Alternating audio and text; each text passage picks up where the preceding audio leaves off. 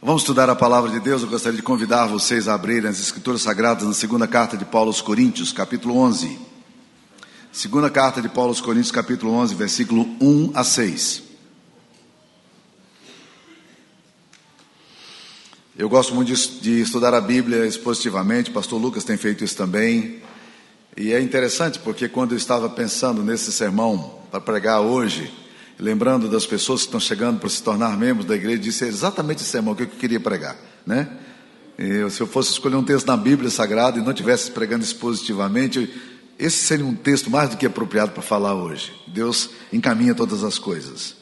E eu estou pregando expositivamente. Hoje de manhã eu preguei no, no texto anterior. Vamos lá. É, segundo os Coríntios 11, versículo 1 a 6. Quisera eu me suportasseis um pouco mais na minha loucura Suportai-me, pois, porque zelo por vós com zelo de Deus, visto que vos tenho preparado para vos apresentar como virgem pura a um só esposo que é Cristo. Mas receio que, assim como a serpente enganou a Eva com a sua astúcia, assim também seja corrompida a vossa mente e se aparte da simplicidade e pureza devidas a Cristo.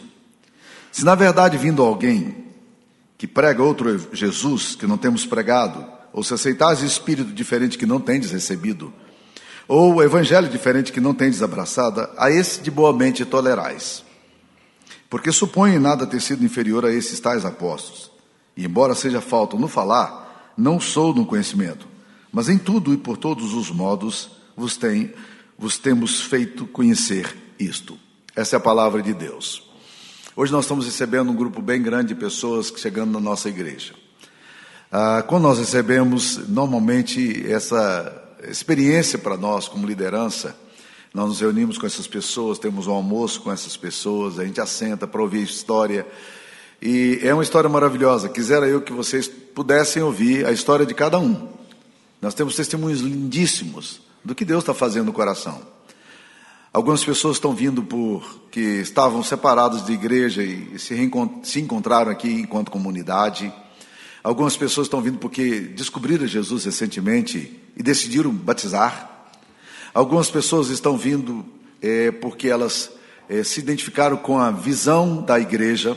Em todas essas coisas, os testemunhos são sempre maravilhosos e sempre fantásticos. E nós, como liderança da igreja, nós, como pastores, presbíteros, diáconos, uma das preocupações que a gente tem é exatamente que essas pessoas entendam exatamente o que elas estão fazendo que o grande desafio da gente não é mudar de rótulo, sair de uma denominação para ir para outra. Não basta isso. O grande desafio da gente é a gente se tornar discípulo de Cristo Jesus. O grande discípulo da gente é a gente entender, o grande desafio da gente é entender o que que Jesus Cristo quer para nós. Se você sai de uma igreja e vem para outra, para cá, mas se você não muda a visão sua, e o seu coração não se aproxima de Cristo, e você não se torna uma pessoa mais conectada, mais interligada, e mais próxima de Cristo, essa mudança não fará qualquer diferença na sua história. Mas se você vem para cá porque você está entendendo algumas coisas na sua história, na, na palavra de Deus, e isso está faz, enchendo o teu coração, louvado seja o nome do Senhor. Nós não estamos interessados em transformar você num discípulo, num membro da igreja presbiteriana. É muito pouco. Nós estamos muito interessados em transformar você num verdadeiro discípulo de Cristo. O apóstolo Paulo, quando escreve essa carta aqui, ele está falando exatamente disso, principalmente nesse texto. Ele teve alguns conflitos com a igreja. Ele começa dizendo: Eu queria que vocês me suportassem um pouco mais na minha loucura. Talvez até uma forma irônica de dizer para a igreja, porque eu quero, ele dizer, porque eu zelo por vocês com zelo de Deus. E eu acho muito bonito pensar assim. Pastores e líderes têm que olhar para a comunidade como pessoas que zelam pela alma delas. Deus vai nos pedir conta enquanto líderes da vida de cada um de vocês. Então, nosso grande objetivo é que a gente zele por vocês, com o zelo de Deus. Que o mesmo zelo que leva o Espírito Santo a ter ciúme de vocês, a Bíblia diz isso, não é bonito isso? O Espírito Santo tem ciúmes de nós, como alguém que é apaixonado por nós, quando vê a gente olhando para outro lado, para outro ídolo, para outro Deus, ele fica triste, entristecido com isso. É uma linguagem fantástica, essa linguagem de Deus usada para o Espírito Santo, que é uma das pessoas da Trindade. Ele tem ciúme de nós. Ele olha para nós e, e é o que Paulo está falando. Eu zelo por vocês também com o zelo de Deus. Eu queria muito poder zelar por cada pessoa. com zelo de Deus. E eu queria dizer para vocês que você que já é membro da igreja e você que está se tornando membro agora na, na comunidade, é muito importante que você entenda isso. Como é que você pode fazer para se tornar de fato uma pessoa que seja mais discípulo de Cristo? A preocupação do apóstolo Paulo aqui é uma preocupação muito interessante, porque ele fala: olha, eu quero dizer para vocês que eu tenho medo de vocês, eu tenho medo de alguma coisa que possa acontecer com a vida de vocês. Porque aí ele começa no versículo 3: Eu receio que, assim como a serpente enganou a Eva, com a sua astúcia vocês também sejam corrompidos na vossa mente, é, se a parte da simplicidade e pureza devidas a Cristo. Olha a preocupação bíblica. Olha a preocupação do Espírito Santo aqui conosco. Nossa preocupação é que você, é, que veio para Jesus, possa de alguma forma, por causa da astúcia do diabo, você possa ser enganado como Eva foi enganada. E aí ele vai dizer três coisas importantes que nós precisamos cuidar nesse processo nosso de discipulado. A primeira coisa ele diz assim: assim como a serpente enganou a Eva com a sua astúcia, eu receio que assim também seja corrompida a vossa mente. A primeira coisa que pode acontecer é a corrupção da mente. Vamos pensar um pouquinho nessa, nessa afirmação bíblica aqui. Como é que a nossa mente pode ser corrompida? Meus queridos irmãos, nós somos bombardeados diariamente, e desde a época bíblica era assim também, por pensamentos que são contrários ao pensamento de Deus. Imagine se os, os cristãos primitivos, olhando para Roma, como era. Uma civilização devassa, uma civilização violenta, uma civilização moralmente decaída, uma civilização que praticava infanticídio, matava crianças com, com defeituosas, que, que praticava o parricídio, matricídio, que tinha, para mim, uma das piores expressões de decadência da humanidade, que era a escravidão. A escravidão não era de negros, era de prisioneiros, era de todo, todo tipo de pessoa. Se eles iam para um determinado lugar, eles traziam essas pessoas, escravizavam.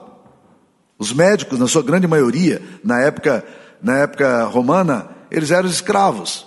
Eles serviam o palácio, aprendiam e trabalhavam como escravos.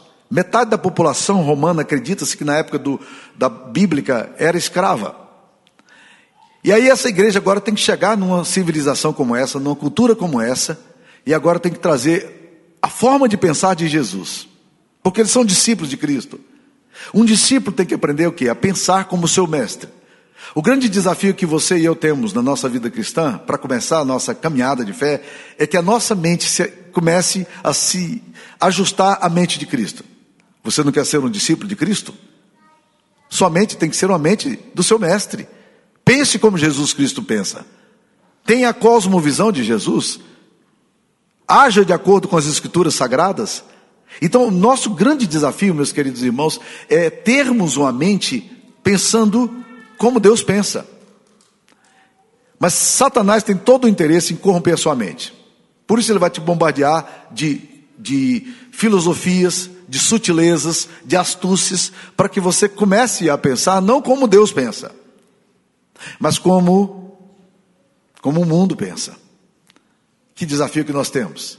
Nós que ouvimos músicas o tempo todo, nós que vemos imagens o tempo todo, nós que lemos filosofia pagã o tempo todo, nós temos que ser, pensar como Cristo pensa. Então, o grande desafio que você tem para começar é trazer sua mente cativa a Jesus e começar a pedir ao Espírito Santo para que te dê uma mente de acordo com a mente de Cristo. Pense como Cristo pensou. Você precisa começar a ler bons livros cristãos para ter cosmovisão cristã. Você precisa, você vem à igreja para quê? Escola dominical. A escola bíblica dominical, na verdade, é para ensinar a Bíblia para você. Para você aprender a pensar como é que Cristo pensa nessa situação. Em relação a, esse, a essa questão ética aqui, como é que Cristo pensa? Em relação à finança, como é que Cristo pensa? Em relação ao casamento, sexualidade, como é que Cristo pensa? Mas Satanás vai fazer de tudo para quê? Para corromper a mente, porque a sua mente é o campo de batalha. Assim como o inimigo, quando vai para a guerra, o alvo dele é atingir a mente. Porque se desestabilizar a mente, essa pessoa não tem mais o que fazer. Então tome cuidado com o que você anda pensando. No que você anda pensando. E peça a Deus para Ele trabalhar em você, para você ter uma, que a gente chama de cosmovisão cristã. Pensar como Cristo pensa. Andar como Cristo anda. Por quê? Porque teologia, forma de pensar, orienta ética.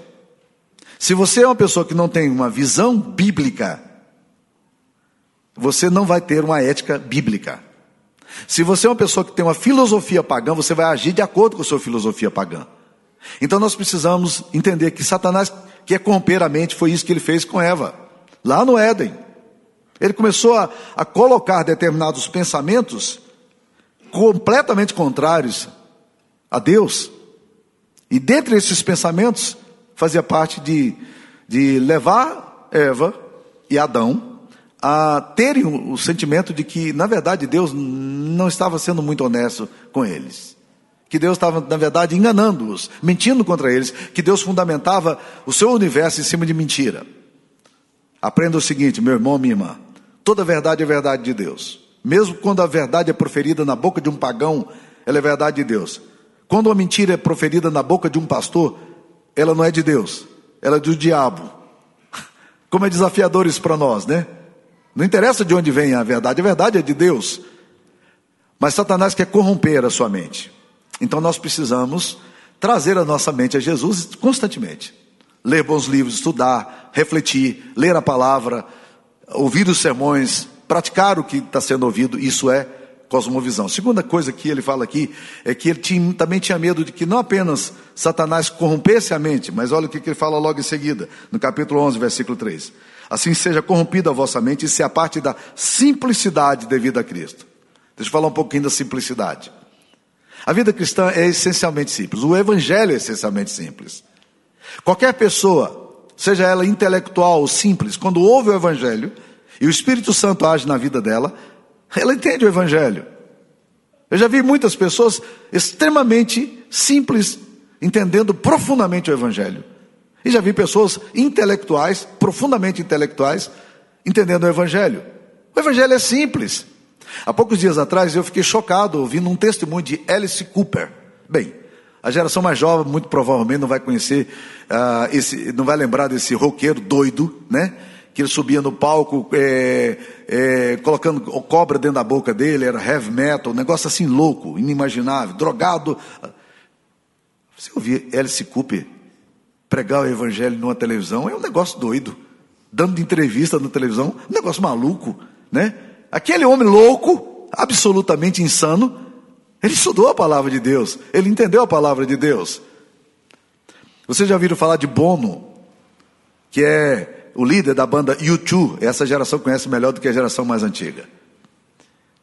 Esse cara é um cara profundamente evangélico. Há um tempo atrás, ele quis conversar com um dos homens mais interessantes da nossa geração, chamado Eugene Peterson, professor do Regent College em Vancouver. E ele então ligou, famosíssimo ele, famosíssimo, ele enche estádio para onde ele vai. A banda U2 é famosíssima.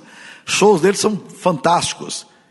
Em todos os shows dele, ele fala das verdades do Evangelho. Em todos os shows dele. Ele ligou então para Eugênio Peterson querendo ter uma entrevista com ele. Eugênio Peterson já está bem velhinho. E a secretária disse: Olha, o Bono da banda YouTube quer falar com o senhor. Teria uma, uma data para encontrar com ele? Falou: Bono? Quem é Bono? Quem é Bono? Mas Bono é um homem temente a Deus, um homem crente né? E é um homem que prega o evangelho por onde vai. O que aconteceu? Esses homens intelectuais entenderam o evangelho, mas homens simples também, mulheres simples entendem o evangelho. Tá tudo certo. O que é belo para nós é a simplicidade do evangelho. Se você começa a ter uma fé muito é, elaborada, muito complexa, desconfia. Eu estava com Ricardo Barbosa, é, querido demais nosso da igreja aqui, pastor lá em Brasília, escreveu vários livros aí. A geração mais nova conhece menos, mas a geração mais antiga conhece o Ricardo Barbosa. Ele, ele é filho da nossa igreja praticamente, né? E o Ricardo Barbosa estava comigo ao lado ouvindo um cara, um pregador. Rapaz, esse cara começou a filosofar. Ele falando para pastor, ele começou a filosofar, e de repente ele falou: Gente, é o seguinte, você acha que a cadeira é concreta ou abstrata? Aí, aí ele começou a discussão filosófica dele, né? Se você me disser que a cadeira é concreta, eu vou te dizer: Não, a cadeira é abstrata, porque o concreto é a ideia. E aí vai, aí ele começou a entrar num universo filosófico tão complicado. E eu e Ricardo Barbosa estávamos perto. De repente o Ricardo Barbosa cutucou do meu lado e disse: Você está entendendo o que ele está falando? Eu disse: Ele está querendo que a gente entenda? está falando para a gente entender. Quando a gente abre a palavra de Deus aqui, o nosso desejo é que o Evangelho seja tão profundo quanto é necessário ser, mas seja tão simples quanto você possa entender e levar para sua casa. Você precisa entender o Evangelho de forma simples. Descomplica a tua fé. Tem muita gente complicando demais a fé cristã. E uma das belezas maravilhosas de um querido pastor nosso aqui que faleceu ano passado, o Black, querido Black, né, Edson é, Fernandes. O Edson, uma das coisas mais lindas que nós tínhamos com o Black era, era ver como o Black cria só. Ele não tinha nada sofisticado. Nada. Mas ele cria, nas verdades simples do Evangelho. E como ele está na minha, mesma geração minha, e eu percebo que a nossa geração de 60, né? Não de 60, nasceu em 60, mas também que nasceu em 60, mas que está fazendo 60 anos agora, que é exatamente, nasceu em 60, está fazendo 60, né? Mas como eu percebo que essa geração está ficando cada vez mais complicada, uma religiosidade complicada, uma fé complicada, e uns questionamentos complicados. Eu olhava para o Black e dizia, rapaz, olha aí, não precisa de mais nada não, é simples. O evangelho é simples. Satanás quer afastar da simplicidade do evangelho. Descomplique. Terceira coisa, o apóstolo Paulo está falando assim: olha, eu receio que Satanás corrompa a mente de vocês, ele afasta a simplicidade e dá pureza devida a Cristo. Pureza aqui, meus queridos irmãos, está relacionada à sexualidade mesmo. Né? A palavra impureza, ela vem do grego porneia, daí vem pornografia e, e as variações pecaminosas na área do sexo. Mas ele está dizendo: eu, eu temo que Satanás afaste da pureza que é devida a Jesus. Nós precisamos ser puros por causa da nossa relação com Jesus. E é interessante que ele começa dizendo assim: eu, eu zelo por vocês, como zelo de Deus, para apresentar vocês como uma noiva pura a Cristo. A igreja é a noiva de Cristo. Essa é a identidade que várias vezes aparece nas Escrituras Sagradas. Ela é a noiva de Cristo. A noiva se prepara para se encontrar com seu amado. Essa igreja, a igreja verdadeira de Cristo, ela precisa lutar pela pureza por causa da natureza dela. Ela é noiva de Cristo. Ah, meus queridos irmãos, se uma pessoa está noiva de Cristo, ou se está noiva de alguém, se uma, uma mulher está noiva de alguém, mas ela está tendo caso com outro homem, esquece. O que, que ela está querendo casar? Não deveria nem pensar em casar. Ela está vivendo uma vida de impureza antes do casamento. O apóstolo Paulo está dizendo: olha, eu queria que essa pureza devida a Cristo pudesse acontecer. Por quê? Porque pureza destrói você, a impureza destrói você. Pessoas que estão vivendo em vida de porneia, elas estão se autodestruindo espiritualmente falando e eventualmente emocionalmente. Elas estão se destruindo. Elas estão destruindo a beleza e a santidade que Cristo exige de vocês de nós.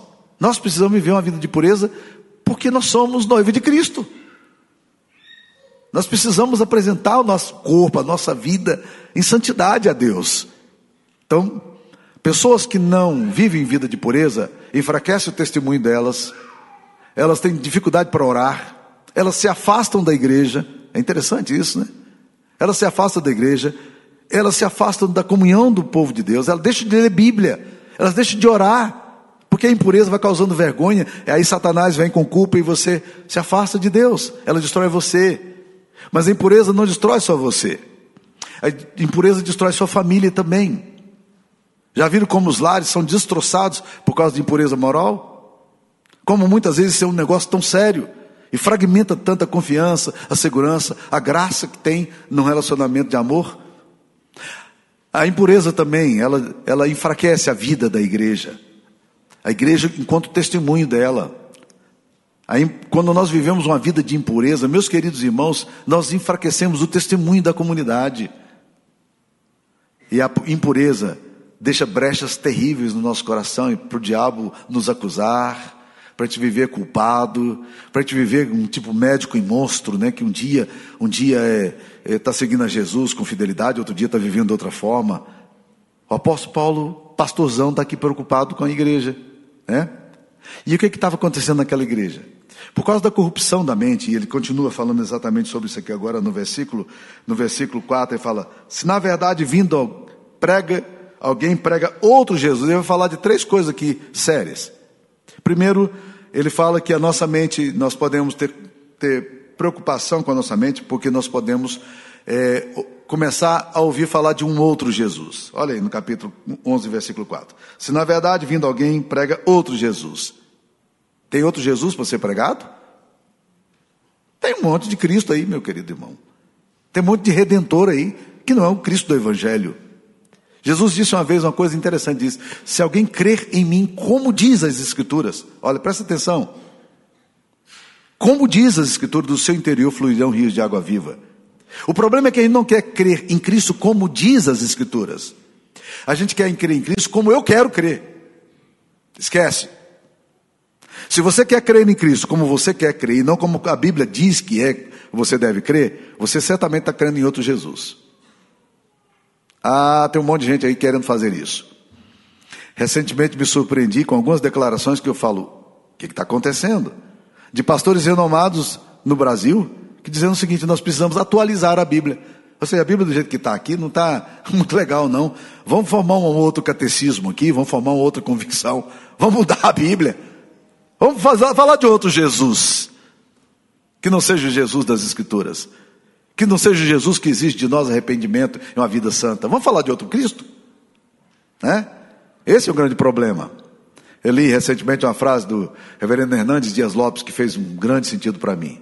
Ele disse: tem um erro clássico e crasso, perigoso na vida da igreja contemporânea. Porque as pessoas dizem assim: venha para Jesus, você como está. Está errado ou está certo dizer isso? Está certo? A graça de Cristo te aceita como você é. Jesus pode transformar a sua história. Tem muita gente que não vem a Jesus dizendo, eu vou melhorar para vir a Jesus. Não, você nunca acertou. Vem para Jesus melhorar você. É o Espírito Santo que faz a mudança, não é você. Então venha como você está. Mas há uma outra parte dessa verdade, que é a seguinte: venha para Jesus, mas não fique como você está. Porque o Evangelho tem um poder de nos transformar, de nos mudar. Então, olha, se alguém prega outro Jesus, esse não é o Jesus que nós pregamos. Segunda coisa, se alguém prega outro Espírito, olha aí no capítulo 11, versículo 4. Tem outro Espírito por aí. Porque se você prega outro Jesus, o que vai virar não é o Espírito Santo. Quando você prega Jesus, o Espírito Santo vem. Porque é o Espírito Santo que comunica a vida de Jesus a você. É o Espírito Santo que te converte a Cristo. É o Espírito Santo que aplica as verdades da redenção de Cristo no seu coração. É o Espírito Santo que te purifica, é o Espírito Santo que te lava, é o Espírito Santo que aplica o sangue de Cristo na sua vida. Então, quando nós pregamos o Cristo das Escrituras, esse Cristo que foi morto e ressuscitou o terceiro dia e que reina pelos séculos dos séculos, o Espírito Santo paira sobre nós. Igrejas que pregam o verdadeiro Cristo, o Cristo das Escrituras, e não são tentados a pregar outro Jesus que não seja o da Bíblia, elas também experimentam a beleza do Espírito Santo. Mas o outro Espírito, meus queridos irmãos, ele não é Espírito Santo, não. Ele é espírito de porco, ele é espírito satânico, ele é espírito maligno, mas de Jesus não é. Se não é de Jesus, não é santo. O que, que faz um espírito imundo na vida de uma pessoa? O espírito imundo gera imundície. O que, que faz o espírito maligno na vida de uma pessoa? O espírito maligno gera o mal. O que, que faz o Espírito Santo em você? Ele gera santidade. Então, meus queridos, quando nós pregamos o verdadeiro Cristo, o verdadeiro Espírito vem. Então nós não podemos deixar que esse outro Espírito chegue aqui, não. Esse outro Espírito tem que ir embora. Tem que ficar o Espírito de Jesus aqui. É esse que nós desejamos. E nós nos reunimos aqui para glorificar o Deus Pai, o Deus Filho e o Deus Espírito Santo. Eles são benditos no nosso meio. Tu és bendito em nosso meio. Deus bendito eterno Pai. Tu és bendito em nosso meio, Jesus, o Filho de Deus. Tu és bendito em nosso meio, Espírito Santo de Deus. Agora, meus queridos irmãos, o apóstolo Paulo vai falar de uma outra coisa que está ainda. É porque as pessoas estavam pregando um outro Jesus, estavam pregando um outro Espírito, como consequência, e estavam pregando outro Evangelho. Tem outro Evangelho para ser pregado? O apóstolo Paulo fala em Gálatas capítulo 1, versículo 6. Admira-me que estejais passando tão rapidamente do evangelho de Cristo para outro evangelho, o qual não é outro evangelho. Não existe outro evangelho. Só existe um evangelho. E esse evangelho está fundamentado na seguinte verdade: que Jesus Cristo veio para morrer pelos pecadores, dos quais eu sou o principal. Que Jesus Cristo veio para morrer na cruz por mim. E que a minha salvação não depende de mim, mas depende da obra dele. É um, um dom de Deus, é um presente de Deus. E ele me entregou isso. Esse é o Evangelho. O Evangelho de Cristo não é sobre você, sobre a sua competência moral, sobre a sua justiça. O Evangelho de Cristo é sobre o que Deus fez por você. E é bom sempre lembrarmos isso. Nosso foco aqui é a graça de Deus. Essa graça que nos regenera, essa graça que nos transforma, essa graça que nos santifica. Nós estamos pregando o evangelho simples de, da cruz. E o apóstolo Paulo, quando foi pregar, ele diz: Olha, quando fui ter convosco, não busquei linguagem rebuscada de filosofia, nada, porque nada quis saber a não ser Jesus Cristo e esse crucificado. O que nós estamos pregando aqui é a cruz de Cristo. Fico muito feliz em ter atrás de mim a cruz. Fico muito feliz em poder colocar a mão nessa Bíblia e dizer: Eu estou pregando a Bíblia. Porque eu não tenho que transformar vocês. Isso não é minha competência. Eu trabalho no Ministério de Comunicação. Meu negócio aqui é dizer: é isso que a palavra de Deus diz. Acompanhe comigo. Vocês veem como é que nós estudamos a Bíblia aqui? Pastor Lucas, outros pregadores, eu. Nós abrimos a Bíblia e vamos ler a Bíblia com vocês. Porque nós queremos que a Bíblia esteja no coração de vocês. Então Deus tem que comunicar a nós para comunicar a vocês. Comunicar a nós, comunicar a vocês. E vocês vão lendo a palavra e também essa verdade é comunicada. Nós pregamos o, o mesmo evangelho das Escrituras Sagradas. Nós queremos voltar à mesma pregação lá do Antigo Testamento, do, Novo Testamento, da igreja primitiva. Nós, nós somos uma igreja apostólica, bíblica. É isso que nós queremos ser. Você, muitos de vocês estão se tornando membros da igreja hoje. Sejam bem-vindos em nome de Jesus. Trago suas vidas aqui. Santidade. Ore para que Deus dê uma mente santa para vocês. Para que vocês tenham uma, uma fé simples. Para que a vida de vocês seja uma vida de pureza. Ore para que o Jesus que vocês ouvem aqui, o Espírito que é comunicado a nós e o Evangelho, seja de fato o Evangelho simples do cristianismo. Não precisamos mais do que isso, meus queridos irmãos. Está tudo ok. É isso aqui. Nós não precisamos de mais nada. Basta isso aqui. Essa verdade do Evangelho é resgatadora, transformadora, santificadora. Eu fico muito feliz em apenas abrir a Bíblia aqui e dizer: Isto é palavra de Deus, é assim que Deus pensa. É isso que está querendo dizer a você. É assim que é a verdade de Deus. E você olha na Bíblia e diz assim: hum, interessante. É isso mesmo. É isso que a Bíblia está dizendo. Você crê nisso? Você, como membro antigo da igreja, membro novo na igreja, não interessa. Você tem que estar se apresentando a Jesus exatamente entendendo isso. Eu sou de Cristo, Ele me salvou, a graça dele me alcançou. Glória a Deus.